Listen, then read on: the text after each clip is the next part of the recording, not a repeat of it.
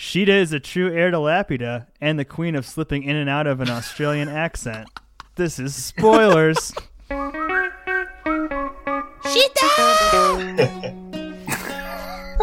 Patsu! This is spoilers. Hey, welcome to Spoilers. Hey there. This is Pappy, recording from Denver, Colorado, and we're here to spoil our second Miyazaki movie of the podcast, A Castle in the Sky.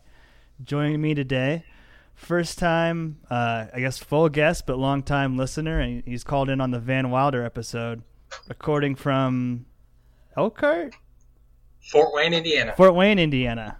Brett Kelly. Brett, how's it going? I'm doing all right.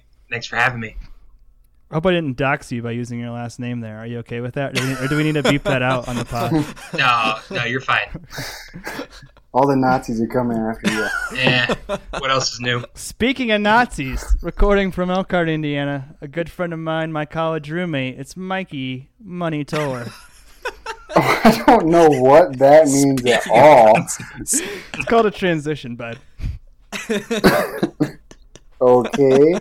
Uh, yeah, recording from Elkhart. No Nazis here. What'd you think about the movie, Money? Uh, I mean, this is a easy yes. I'll tell you that. This is a Miyazaki movie. It's pretty amazing animation, and I love all of them so far that I've seen. Last but not least, you heard him screaming in a Japanese woman's accent at the top of his lungs. my good friend, producer, Stevie. How's it going, bud? Hey there. I'm doing good. I'm excited to talk about this movie. Thought it was really neat. It was long, but neat. You're into the whole Japanimation scene, right? A little bit. Um, I wouldn't say like super. Like I, I've di- I've dipped my toes in it. Put it that way. I haven't jumped in yet, but I've dipped my toes in it. Fair enough. Well, let's continue to dip our toes. Like I said, this is the second Miyazaki movie we've done on the podcast. We started with uh, what was it, Stevie? Princess Mononoke. Princess Mononoke. Yeah, Billy Bob Thornton classic. Well, I would say this movie is definitely targeted more towards children than that. But so if this is your first episode of the podcast, Brett, I know you've listened, so we don't need to tell you, but we're going to go through this movie, break it down, spoil it inside and out, uh, give our yes or no ratings, and then play a little trivia game. Whoever wins that trivia gets to pick our next movie. So without further ado, let's fly off with Castle in the Sky. Thank you. Thank you. Come fly with me. So, uh, let's do it. Uh, this movie doesn't really have a typical three act structure, but we're just going to break it down into thirds anyway because that's easy for me. So, in Act One, Castle in the Sky uh, sort of takes place in the steampunky alternate reality of Earth around the turn of the 20th century. We meet female protagonist Sheeta as she's accompanied by a government agent on the flying machine Goliath. Uh, the sh- ship is attacked by Dark Knight Rises style pirates, uh, where they take over the ship and cast Sheeta down, where we meet our main male protagonist, Pazu. Uh, so the first act really takes place on Earth itself. We get to see the small mining town that Pazu grows up in. Uh, we meet some government agents who are after Sheeta. Uh, get some help from the locals. Meet a true Pappy character in the mines um, who explains the significance of the crystal. And then this act kind of wraps up with uh, them learning about how powerful uh, Sheeta's crystal is, and then getting captured by the government forces. So we sort of skimmed over a lot there, but the castle in the sky is a city of Laputa. Stevie, do you want to try and explain what Laputa is? Well, I think there's many in- different interpretations you can go on. Um, it's obviously what they're aiming for. It kind of reminds me of just heaven. A lot of the story reminds me of man trying like his hardest to get to heaven. My father took that picture from an airship. is it Laputa? Love to fly. It's Laputa, a floating island. An island that floats in the sky? Yep. Most people think it's just a legend, but my dad actually saw it. La- Laputa is what it sounded like. Laputa. Laputa? Laputa. All right. Um, pretty much it's this, I guess, uh, very knowledgeable, like very more technologically advanced society that um, there's this kind of always a myth, and they realize with the stone that it actually exists, and now it's just pretty much in ruin. Brett, what did you think about the setting of this movie? Is this in the future? Is this in the past? Is this just in some different world? What's going on here? Uh, I would definitely not say the future, but um, just because they were longing for technology and their planes and flying machines were all old school, like Steampunky. 30s. Yeah, I mean, I don't know. Laputa was kind of futuristic, obviously, because they have robots hanging out. All the technology. Yeah, that was some pretty intense stuff there. I thought I would show you an example of Laputa's power. We are about to celebrate the rebirth of the Laputian kingdom. Sheeta? Prepare yourself for the thunder of Laputa.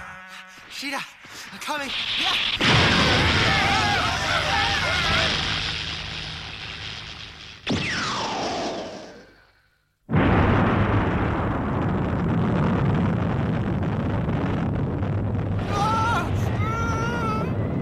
But uh, yeah, that's what I think.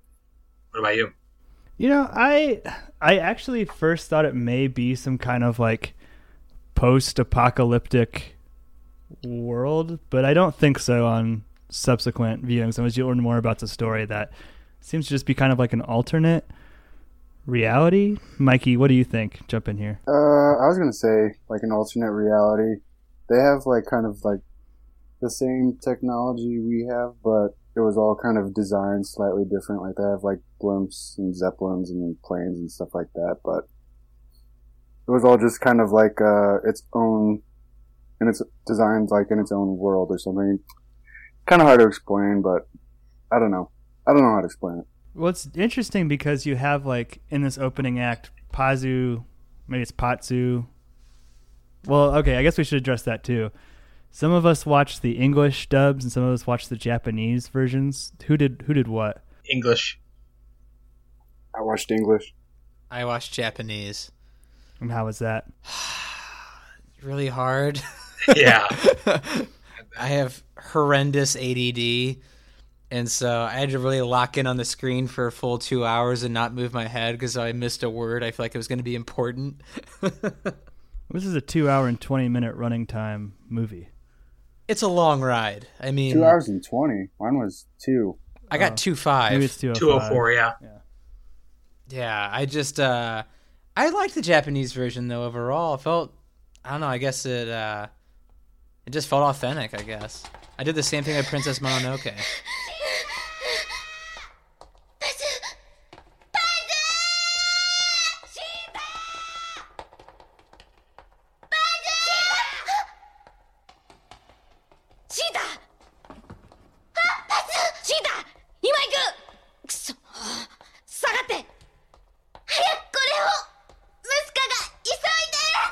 but did it have James Van Der Beek in it? I know. And was it a young James Van Der Beek? Well, I, I read that the it was actually dubbed in 1999, so he would have been Oh, been so like he's at like the height of Dawson. He's at the Oh, height yeah. of Dawson's Creek right Big time. there. Yep. Varsity I Blues in it, straight to Castle in the Sky. Yeah. Post Angus, if you've seen that movie. Oh, Angus! I love that movie. been a while. Also had Anna Paquin, which uh, was kind of annoying. I don't like her voice very much. She was bad. You don't like the Canadian Kiwi mix? Where is that? Where she's from? She was born in Canada, but I think in the but she considers herself a Kiwi because she grew up in New Zealand. But why did she have to talk in half of each for ho- the whole movie? why Yeah. couldn't she just pick She one? has the weirdest accent. I hope they're all right. Your boss and his wife and that nice train engineer. Did she have a young voice or an old voice? Uh, she would have been like 19 at the time, so young. I'll say Shita in the Japanese version was like ridiculously young, like eight years old, nine years old. So that made that one scene that we'll get into later even weirder. We'll come back to that for sure. But uh, also, we had Andy Dick in this movie as one of the yeah, pirates. What? Uh, he was like yeah. the, the mustached pirate, like the main. Oh, that makes sense. Son. I lost track of all of them. I know Mandy Patinkin was in there too. We had uh, Mark Hamill as Muska, the bad yeah. guy. Oh yeah. What'd you think about him, Brett? Uh, I thought. I mean, he. I thought he. I mean, obviously he's kind of a legend voice actor, so I thought he played pretty well, and he was a good choice for that sneaky little character that he was. He I had don't know. He's pretty talented. he had me completely convinced until Muska got too excited. Then I heard a little bit of the Joker. A superior being such as myself has only one option burn them. Don't you agree, Princess Lushita?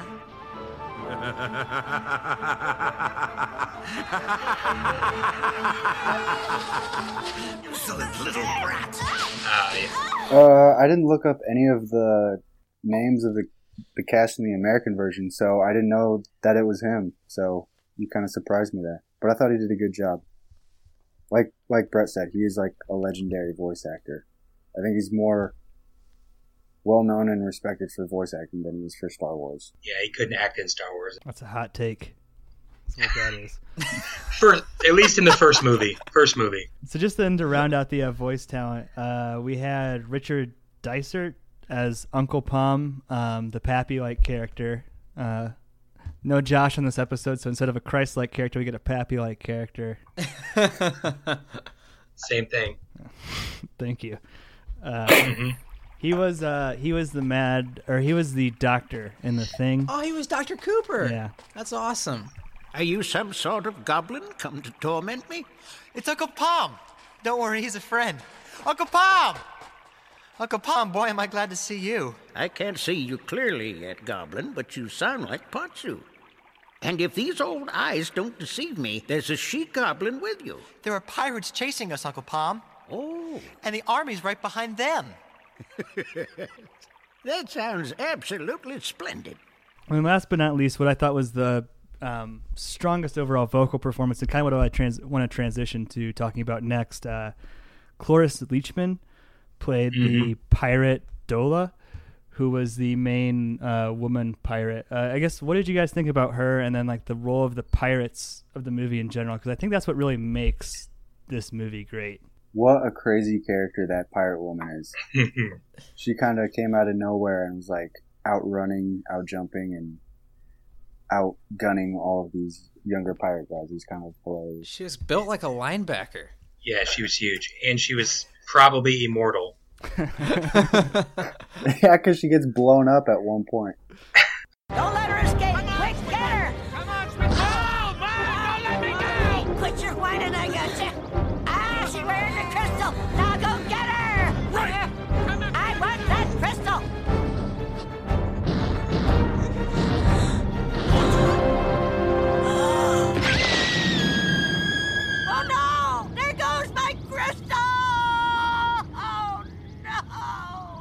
I thought she was probably. I thought she started a little low, but uh, slow. But I thought she was probably the best character. Uh, she had kind of a lot of uh, like a 180 turn at the end. Became pretty nice, and I don't know. I thought it was a good uh, character development. Really wish I got to see that American version.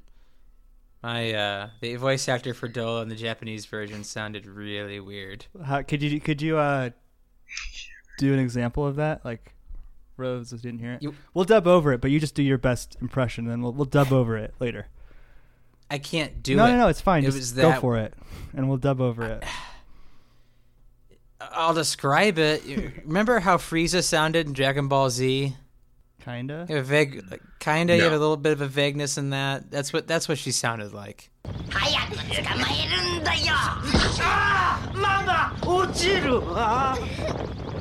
ああれだあの石だ早く隣の部屋へ飛行石だよ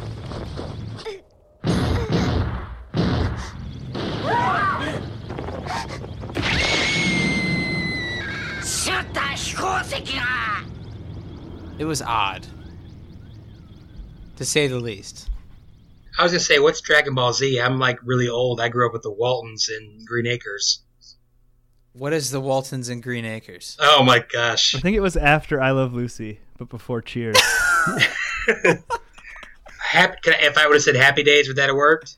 Yeah, that'd have been fine. That'd Okay. Yeah, there we go. Sorry, go ahead, Pappy. what I really like about the pirates is that they sort of serve as this bridge between even like the normal life and then when things start to get crazy and they they really do have this sort of character arc like Brett was talking about where at first they're good and then they're bad but that sort of transformation happens here at the beginning of the second act. So where we left off was that the uh, the little kids have been captured by the military. Um, so then Luke Skywalker takes Sheeta down to the basement to show her a robot that has fallen from the sky. Uh, meanwhile, Pazu escapes his cell a la the Dark Knight by climbing out again, uh, only to be turned away by Sheeta. Uh, Pazu then teams up with the pirates to rescue them from government forces. Um, the robot goes full Terminator and starts blowing shit up, and then Pazu and Sheeta are rescued by the pirates. Uh, they become part of the pirate crew. We get that awkward scene that we talked about earlier um, with some shady love. I Can we talk about that? Go ahead. I have to Is burp. this where, like the part in the kitchen? Yeah. yeah. So weird. I, I, So is that a cultural thing that I'm just missing? What happened? So let's do yeah, let's do a better job of setting it up. So Pazu and Sheeta have escaped, and then they're sort of now defunct crew members. So I think Pazu in this scene is like hammering the side of the ship or doing something generic, and she's cooking dinner. And then Brett, do you want to sort of explain what what happens next? Uh, well, one guy's outside and he's trying to get the nerve to go in, and it. He's, He's- a 28 year old man at least. Oh yeah, at least, and she's like nine, maybe maybe twelve. I don't know. And Is that like, what we're guessing? How old these 12 at children are? most. twelve at most. Chris Hansen was not far from stepping in at this point. so I mean, he's trying to make himself look better. He's licking his fingers and messing with his mustache, and then he kind of creeps in. He's super nervous and his, he starts blushing. I know that in my notes I wrote rapey vibe question mark. so that's kind of what I got uh, out of that one. And then they all started coming in. Come in! I'm afraid I'm still cooking. Nothing's ready yet. It took me a long time to clean everything up. uh, yes? What is it? Uh, Yes? I finished my work for the moment, and I've come to offer you my help. Well, that's kind of you. Would you please hand me those plates over there? With pleasure, my little angel. I thought you said you had a stomach ache. I'm in love with you. You? Hello. Move. Too crowded. Hey, what do I look like? A chair? Hi, is there anything I can do? You pay! Stevie did it One of them translate said, "I better. love you." Yeah, Stevie did it translate better in the Japanese version. no, it made it even creepier because Anna Paquin sounds like older, and the fe- like the girl who voiced Sheets in the Japanese version like was super young, so it made it even worse when he was like. He just kept mumbling the words beautiful under his breath and staring at her really weird. What? That is not what happens in the English version. Yeah, he in the Japanese version, he's like inside the door and he keeps like mumbling under his breath when she doesn't see him like beautiful. Beautiful. And it's really weird. ごめんなさいご飯まだなんです飛行船の台所って初めてであの何か いい。え？あいやいやあ暇だからなんか手伝おうかななんてな。まあありがとう。じゃあそのお皿しまってくださる？お安い。ごおめえさっき腹が痛いって俺暇なんだ。何か手伝い。あ。どけよもうてめえなもう。何が腹痛だこの野郎いやなんか手伝うか。あ Yeah, because in the in the English dub, I think it's more of he's saying, "How can I help?" and then there's a bunch of other pirates who are already in there helping. No, that's a this joke. well, they were helping, but before that he kept like muttering the words beautiful under his breath while staring at her like in a very rapey way. Yikes. Just gonna let that breathe for a few seconds. Yeah, please. Just let it marinate. Let it sizzle. After the fallen robot is awoken and goes full Terminator. uh, wait, pause. Uh, I said that already. So, so yeah, they join up with the crew, and then one of the other problems I had with this this movie, and it's not like I said, it's not a perfect movie, but there are moments in the movie where the pacing just grinds to a complete fucking halt, and one of those is when Pazu and Sheeta are doing lookout, and you get all this backstory about how she's like some kind of witch who knows spells, and it it goes on for like five minutes. I mean, d- help me out. That was so boring, right? Well, and everyone's yeah, and everyone's listening to them, which made it extra kind of creepy. They're like these weird tube system things. Well, it's, I mean, it's for the lookout purposes, man. I mean, not expect the lookout person to run all the way back down the ship and tell people what's going on. Yeah. This is also the time where Pazu is making his moves, though. Oh, heavy moves. Yeah, uh, put Sheeta underneath his blanket slash robe thing. Putting Sheeta in the snuggle up. sheets, dude. Yep. Putting Sheeta in the sheets. Oh. Cock blocking these 28 year old guys. It's weird too because like if there's any doubt that they're creeping on her, like they're all listening and acting all sad that like, a boy her age is about to get it in. I wouldn't go. I wouldn't say get it in, but I didn't mind this part. I kind of liked it actually. What'd you like about it? I don't know. I guess just like the closeness of uh, Pazu and Sheeta, and I felt like there were other parts of the movie that could have been cut out. I'm actually with Stevie on this one. I didn't mind this part at all. I kind of liked it.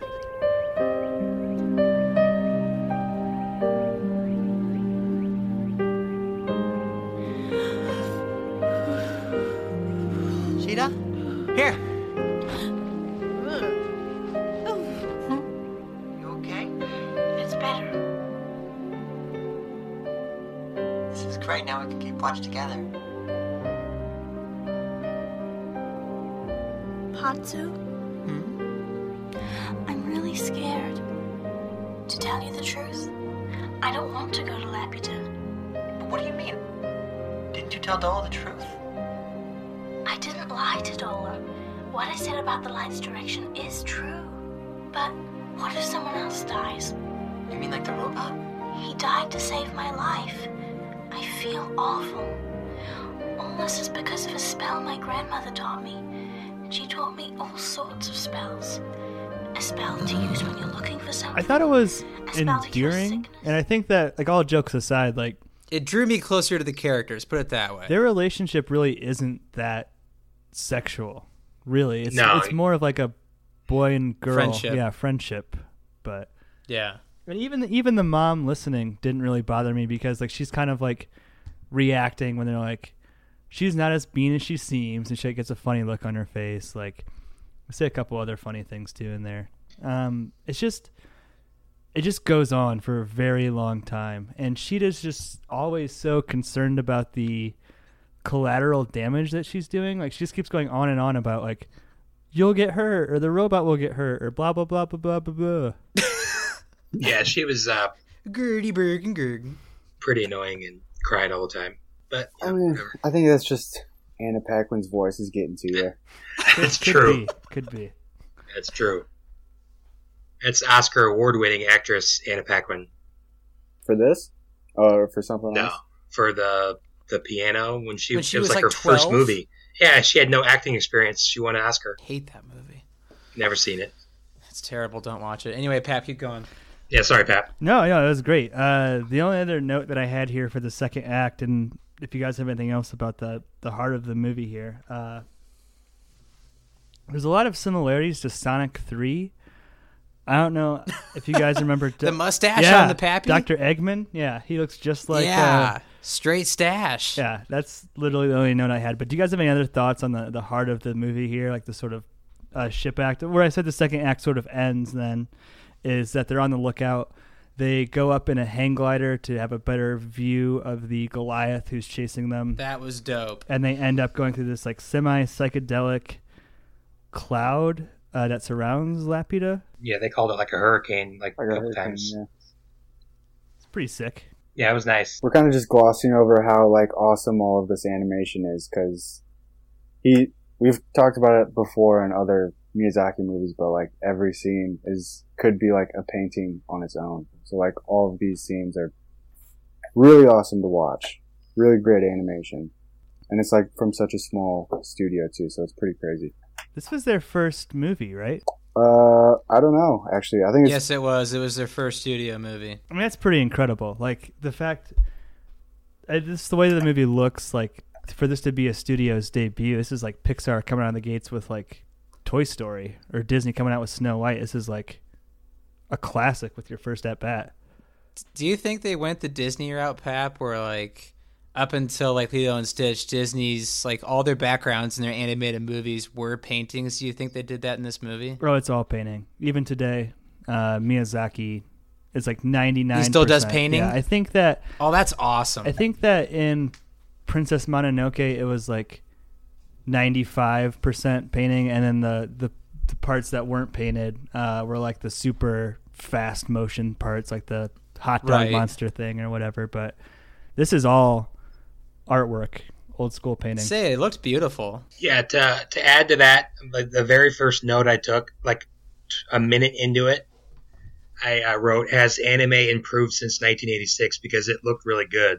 Like I thought the animation was really good, and I'm like, it looks the same as it does in 2017. So now that's obviously not true, and I kind of backtrack, but just to that's kind of my point to show that it was really, really well done. Especially that second scene with all the where they kind of introduce Earth for the first time, or whatever it's called.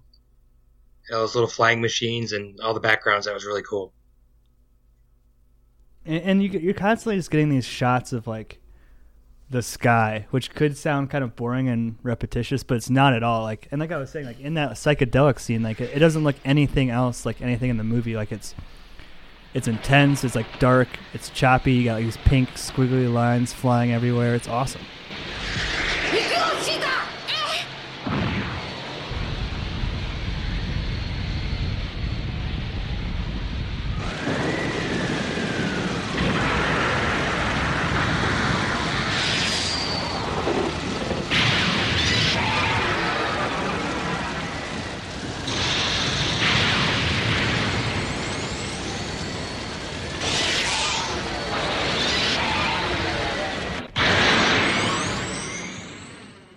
Yeah, you can tell that it looks it's a different style from the rest of the movie, and it's like a different style from uh, other Miyazaki movies as well. It's just like how he decided to paint this like trip through this like I don't know if he wants to call it a portal or whatever, but through this storm to get to Laputa or Laputa or whatever. Laputa. La- Laputa. Laputa. Laputa. Well, I think one of the most beautiful parts of this movie is when we finally do get to Laputa in Act Three. Uh, so we have a few more gorgeous shots of the robots moving about the castle. Um, I guess what did you guys make of the robots? Because they're like picking shit up off of birds' nests. Like, I guess what are your how would you describe what the state of Laputa is when our two protagonists come across it?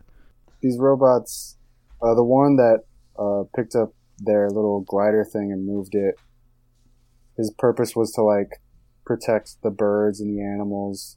And he kind of just reminded me of that little robot from Rick and Morty, whose like sole purpose is to get butter. and, and, like that's all What he is knew. my purpose? You pass the toast. oh my god. I didn't really understand the purpose of the robots. Was that explained very well, or was it just some magic thing? I think every robot just had a purpose. They're like servants. It was somehow tied to the crystal. Uh, I didn't understand that much. Yeah, it got a little weird at the end. Like a lot of information came at one point. yeah, so I don't know. we, we find out that Muska, well, Muska is able to kidnap Sheeta again and,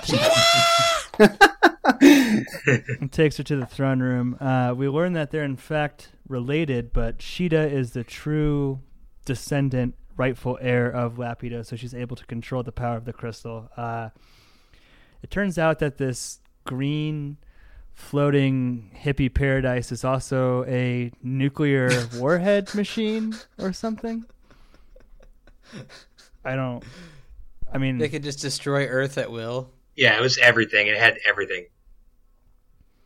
which I mean, the fact that like it's Japan and it's clearly shooting nuclear bombs out at the Earth is a little bit telling of his experience growing up, right? Oh yeah. Is that what this? I, I I don't know. He says he has like a theme for every one, and I couldn't figure out what the theme was for this one. Is this one like anti-war? With great power comes great responsibility. That's Spider Man. Oh dang, I forgot. Money never sleeps. I don't know. I mean, I think it's a little bit of. I think it's just uh, kind maybe it could be a theme of like trying to be the most like in a constant race to be the most technologically and like powerfully advanced. You're like you're bound to set yourself back. Maybe that could be like a theme that he was going for.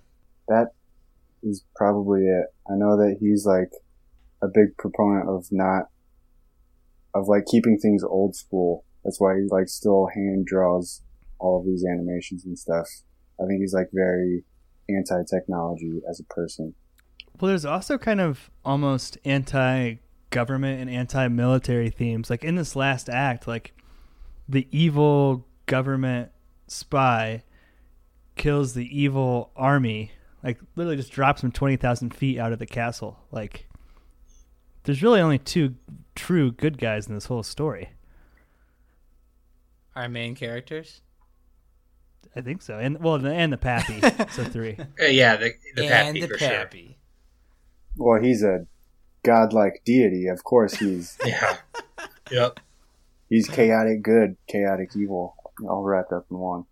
So, did they ever say what happened to Laputa or Laputa before like they arrived? No, I don't think Like, so. why, Why it was is it in abandoned? ruin?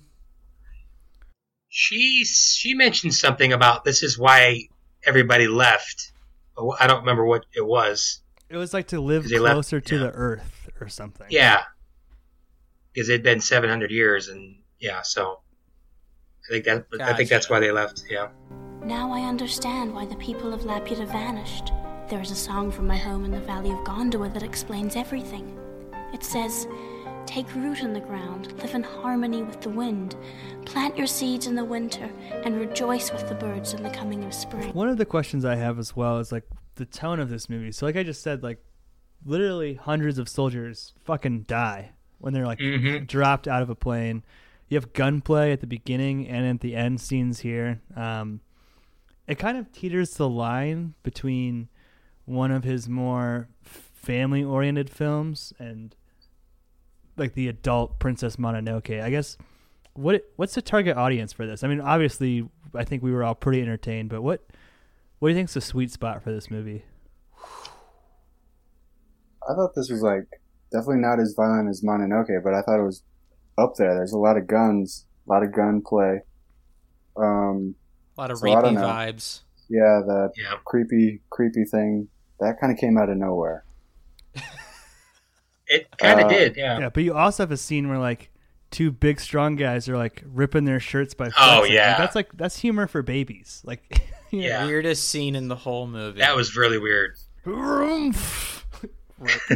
Everybody's like, ah!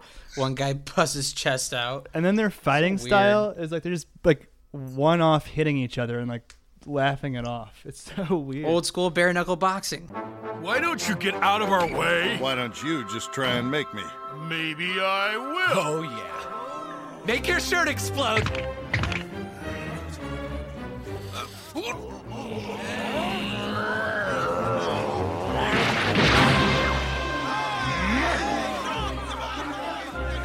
Hey, boss, show him what you're made of!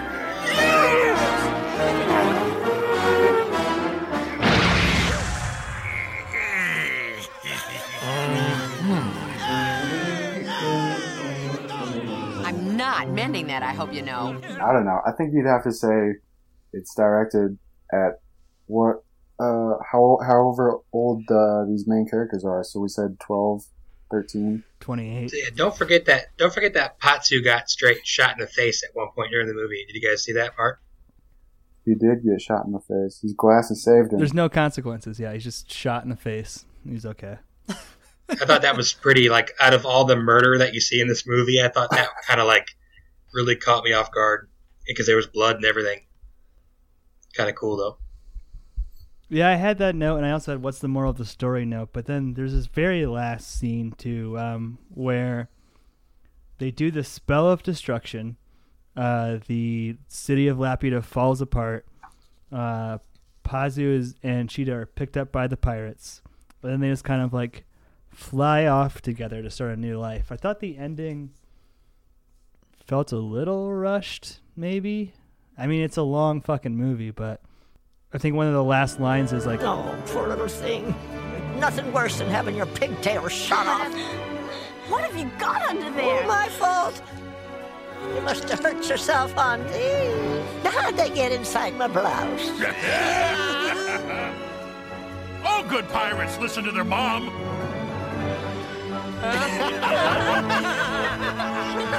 That's exactly yeah. That's what it was. I wrote it down. All good pirates listen to their mom. how I. What'd you guys think about the ending? I guess the very ending. Spoilers. Well, it's a kids movie. I mean, just by the rating, but like it seemed a little cookie cookie cutter to me. Yeah, I It's like there's no consequences for everything. Everybody's happy. All your favorite characters lived. Uh, I mean, and like when they got away, they got away with money too. Like so they could afford like a brand new life. I don't know. Just it just seemed like there was there weren't any consequences for anything that happened throughout the whole movie. Yeah, let's not forget that when the La Puta, La Puta, like crumbles and stuff. I mean, how many people below are like dead now from all those rocks and stones falling? Yeah, I think this yeah. one. I think this one's just not as clear cut as other Miyazaki movies because, like we said, the story is just kind of out there, and we didn't really know what the theme was. It, it's either this this uh, technology is bad, or like Pap said, the nuke thing. This this one was just like a little far fetched or something. It's kind of the same with Princess Mononoke though, because we really didn't know what to make of that movie either. There, there was a lot of like left to like left to interpretation in that movie as well. Is that a constant theme in his movies, where like nothing is definitive? I would say all the all of the ones that I've seen, they're all pretty far out there Yeah. in terms of like their themes and stuff. But I don't know, the story is not always totally coherent. But that could be like the Japanese version losing some things in the English English translation or something like that. But That could be. yeah, you just gotta gotta kind of sift through it and kind of I don't know. they're weird. They're weird stories to begin with, anyways. Brett, is this your first uh, Miyazaki experience? This is my first anime experience in my life. So yes, Was there some culture shock there? What did you? How did how how did it, you receive it without giving away your yes or no quite yet? Um, well, since I don't know if it was because I watched a English dub or anything, but I just thought it seemed so not very Japan, if that makes sense. Is that common in his movies? I figured it would be like all Japan stuff, like Japanese faces. I don't know. I don't know.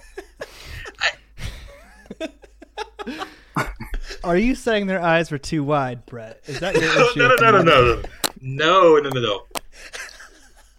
no, that's that's not what I meant at all. No, I agree. I think that this movie could have taken place in America, and I, I got a lot of kind of American vibes off the government. It doesn't. It doesn't look like Japan, but it doesn't look like the United States, and it doesn't look like Australia or Canada or wherever the fuck she was from. So it's kind of in a little one-off its own thing. I'd say the bad guys in the movie had more of like an American look to them. Oh yeah, Did you guys notice that, especially the Muska and like a lot of the higher ups in the army mm, yeah, for sure. had a And, far uh, more American look to him.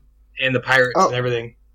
Wait, did we talk about the uh, robot with the like literal Pokemon that w- was running all over him? Isn't What that is like that an Pokemon's name? what? It's like F- Eevee or Eevee. It was like a little fox or something. Yeah, little Oh. fox uh, Pokemon. Like it was drawn the exact same way. I don't know which came first, this movie or Pokemon, but literally the exact same character. I had written down that when the uh, robot is going full Terminator in Act Two, and that tower is like on fire, they play literal Bowser Castle music during that part.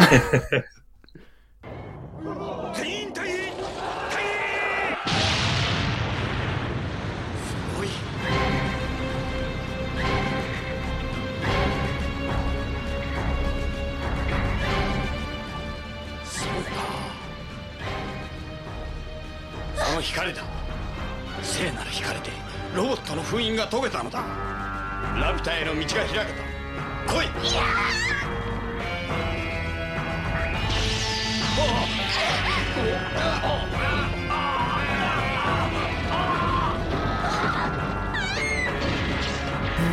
Uh,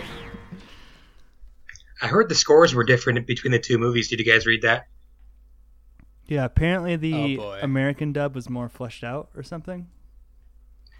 That sounds correct. Like the Japanese one only had like an hour of music, so they added more to the American, or are you, are you saying it's, it's the opposite? No, I, I think the The American Japanese version sounded like a bunch of boss battles.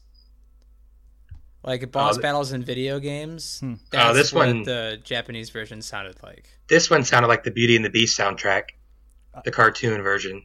Really? I have written, Oh, written I down at least four yeah. times. The score is great. The score is awesome. Amazing score. Like at different points. Oh, I liked it. yeah. I, I was going to write that too. It just, and I like, you know, Beauty and the Beast is a good jam. So, yeah. Yeah, not not the same way in the Japanese version. It sounded like a bunch of boss battles. From my understanding, Miyazaki was okay with that update. Um, I don't know. We we usually go subs over dubs on this podcast, but I think that if you get a better musical experience and to hear like two two Academy Award winning actors plus Luke Skywalker, it's worth it to go with dubs. I don't know. James yeah. Van Der Beek. That's tough. I mean, Brett, do you wish you would have watched the Japanese version? And Stevie, do you wish you would have watched the American version? I'm happy with the Japanese version personally. I, I'm kind of torn. Like, I watched it specifically because, you know, I like James Van Der Beek and Cloris Leachman and all those people, but I think uh, probably lost a little bit, at least at minimum a little bit from not watching the the way it was meant to be seen. So I don't know. It's I'm okay with my decision, but you know, I'll probably watch the other one at some point. I think it would throw like really throw me off to watch the uh, American version for the fact that like the voice actors in the Japanese version sound like extremely young, and for I can gather, like Pazu and Sheeta sound much older in the American version. Well, I think that's all I have as far as um, points to talk about. The only other fun fact I had was that this movie prompted the most tweeted moment of all time. And I'll read from the Wikipedia page here. The most tweeted moment in history of Twitter was during an airing of Castle in the Sky on August 2nd, 2013. Fans tweeted the word ballsy or something at the exact time when it was played in the movie. So it's, they, they tweeted the spell of destruction, and it prompted a peak of 143,000 tweets per second. Uh, What? That beat the Ellen at the Oscars tweet. I think this is the most like like hashtag Same word or something. yeah like different people tweeting about an The same event as opposed to one Hmm. tweet uh, having It like aired on TV and everybody was watching it and tweeted it or something. I guess. Hmm. But before, yeah, before we give our yes or nos, does anybody else have any notes that they written down or any any other points on uh, Castle in the Sky before we close this chapter? Of, I, I have I have one thing that bothered me, and it shouldn't have bothered me at all. But I think it's in the first act when they're in the cave and they're eating. Is anybody else offended by how they ate those egg sandwiches?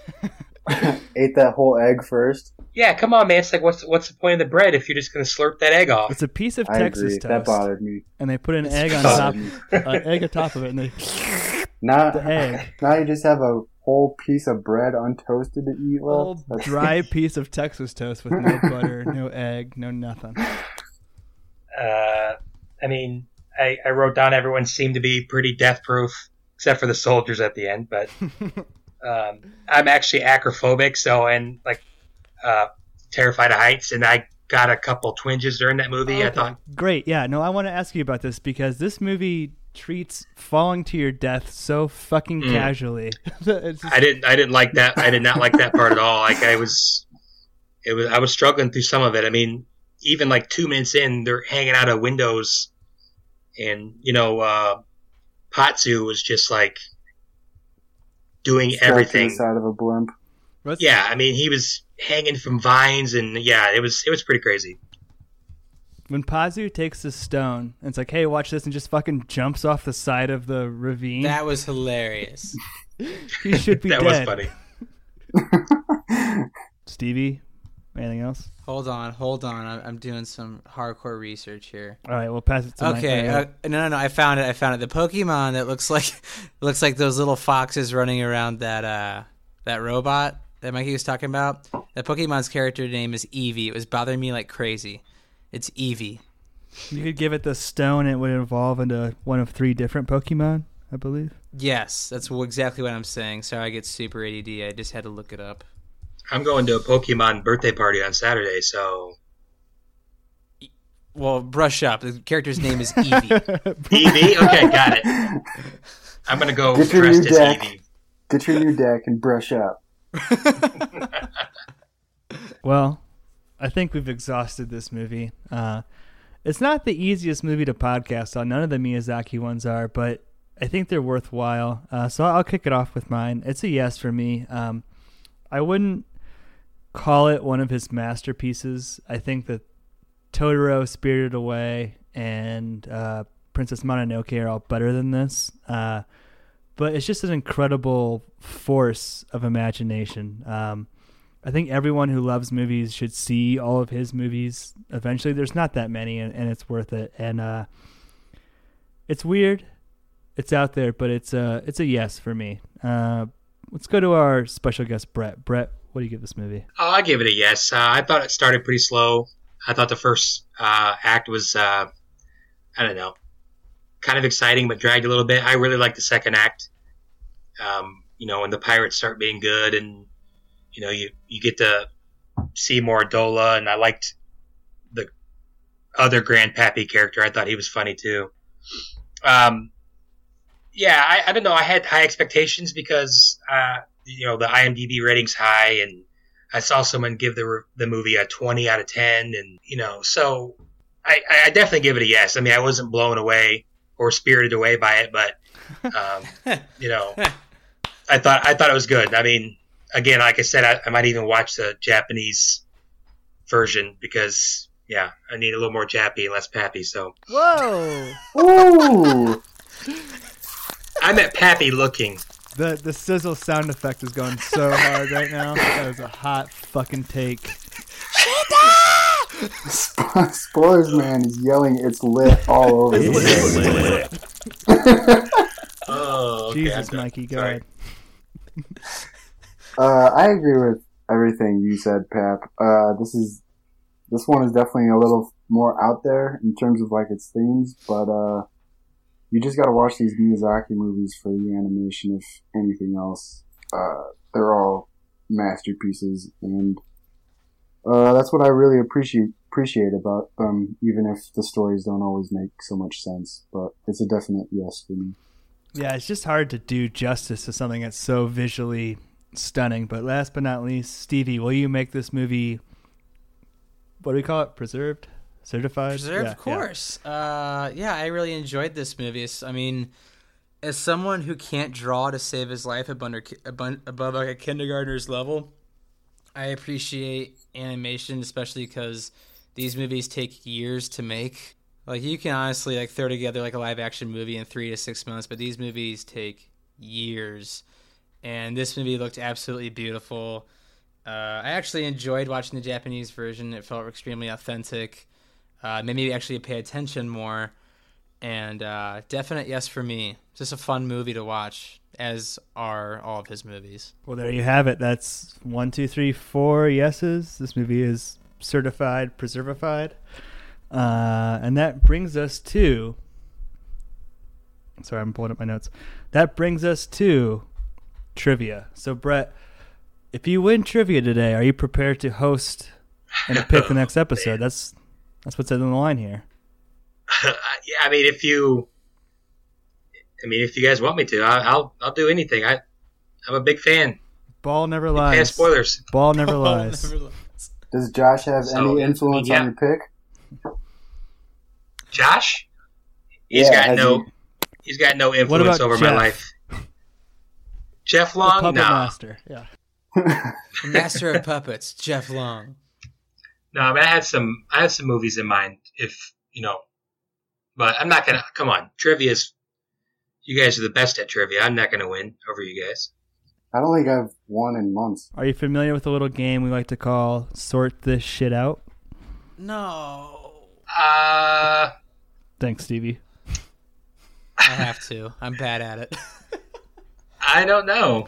Well, maybe for the, for those at home and, and for Brett, uh, sort this shit out is my favorite game I like to play, and today is Japanese uh, business edition. So I'm gonna do a little bit of admin here while I vamp, but okay. So sort this shit out. What you guys are receiving now are a list of Japanese companies, and you'll be receiving this over Google Hangouts. Uh, and every year, Interbrand posts their lists of the most valuable Japanese uh, brands. So this is based, you know, somewhat on the success of the company. Oops. Somewhat on this on the uh, overall value of the brand. Let me resend that real quick. Forgot Sony on there. Ah. So what your job will be today, friends, is to sort out these Japanese companies from least valuable brand to most valuable brand. Now, to clarify, Interbrand ranks these brands on the value of the brand itself, not the company, not what they make. It's just the value of the brand these companies can write off on their books. So, for the listener at home, Ugh. our brands in question today Nintendo, Honda, Toyota, Panasonic, Canon, Yamaha, Sony. So again, our brands Nintendo, Honda, Toyota, Panasonic, Canon, Yamaha, Sony. We're going to rank those brands from least valuable to most valuable. Now the way play goes is we'll go to Brett first since he's our our guest, no tenure, then Stevie, hmm. then Mikey. So Brett will name out of Mikey's those in the driver's seat. Brett will name out of those companies what he thinks has the lowest brand value. If he's correct, he gets to keep trying to work his way up the chain. Should he miss, Stevie will take over the game, knowing what Brett has already said, and continue to build on that chain. Uh, but he has to say it too, so you got to pay attention to what everyone else is saying. So, one more time, a little bit more vamping. Nintendo, Honda, Toyota, Panasonic, Canon, Yamaha, Sony. Brett, we'll start with you. Out of those brands, which is the least valuable according to Interbrand's study? Uh, I'm going to say Yamaha. Correct. At a value of $900 million. Brett, back to you. What's the second least valuable on that list? I'm going to say Canon. Incorrect. Play passes to Stevie. Yamaha, Panasonic. Nope. Mikey. Ah. Uh, Yamaha. Mm-hmm. Uh, Sony. Back to Brett. Uh, I'm going to go with Nintendo. Yamaha, then Nintendo. Yamaha, Nintendo. is Sorry. correct. Nintendo is worth 3.2 bu- bu- billion dollars, just name alone. Brett, back to you. What's the third least valuable on that list? You've got Yamaha, Uh, Nintendo. Yamaha, Nintendo, and Canon. Stevie, over to you. Yamaha, Nintendo, Panasonic. Correct. Yamaha, Nintendo, Panasonic, um, Sony. They make the best movies, and they're worth eight bu- bu- billion dollars just their name alone. Correct. So you have Yamaha, Nintendo, Panasonic, Sony, with three left to go. Yamaha, Nintendo, Panasonic, Sony, Canon. Unfortunately, Brett has all but been eliminated. Stevie, it's come down to this. What brand is worth more, according to Interbrand, for the win and the right to choose our movie next week? Is it Honda or Toyota? What brand is worth less? Excuse me, what brand is worth less? Honda or Toyota? I'll say, hold on, Yamaha, Nintendo, Panasonic, Sony, Canon. I always do this. This is a nightmare. What brand is worth? What brand is worth less? Um, let's see, Toyota, Honda's. I will say Honda's worth less. And what's the last one? Yeah, Toyota. And your winner and next week's host to recap again, the brands are Yamaha worth $900 million, Nintendo worth $3.2 billion, Panasonic worth $6.3 billion, Sony worth $8.3 billion, Canon, its name alone is worth $11 billion, Honda, $22 billion, and coming in at number one, the number one Japanese company, its brand alone valued at $53.5 bu- bu- billion dollars. Jeez. Wow. Toyota. Stevie will give you a second to think about what movie you'll pick. Take it away, spoilers, man.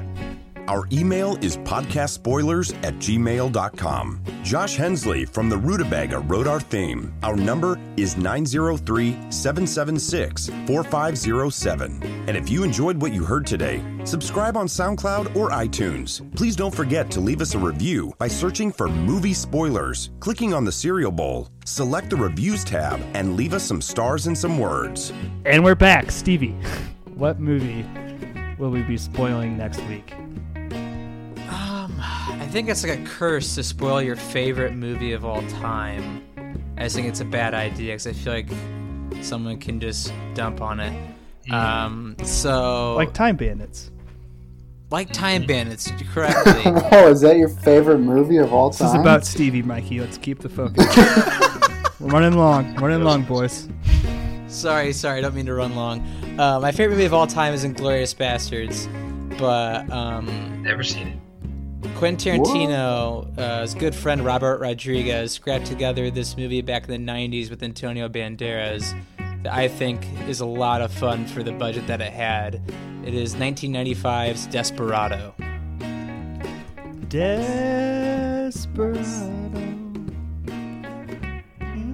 Come to your hands. Yep, Desperado.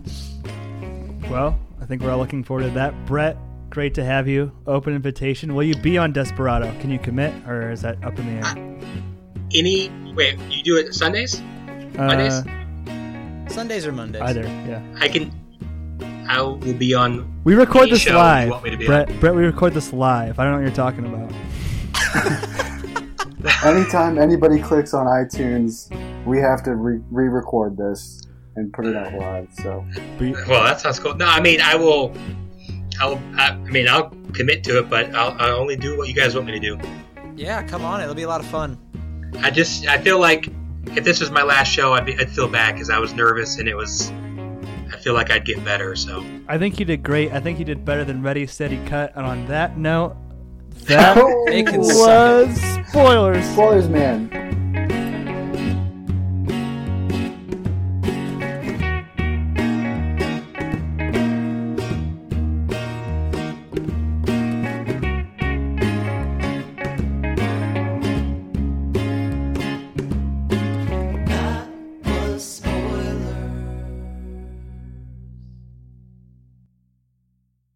Need a little more jappy, and less pappy. So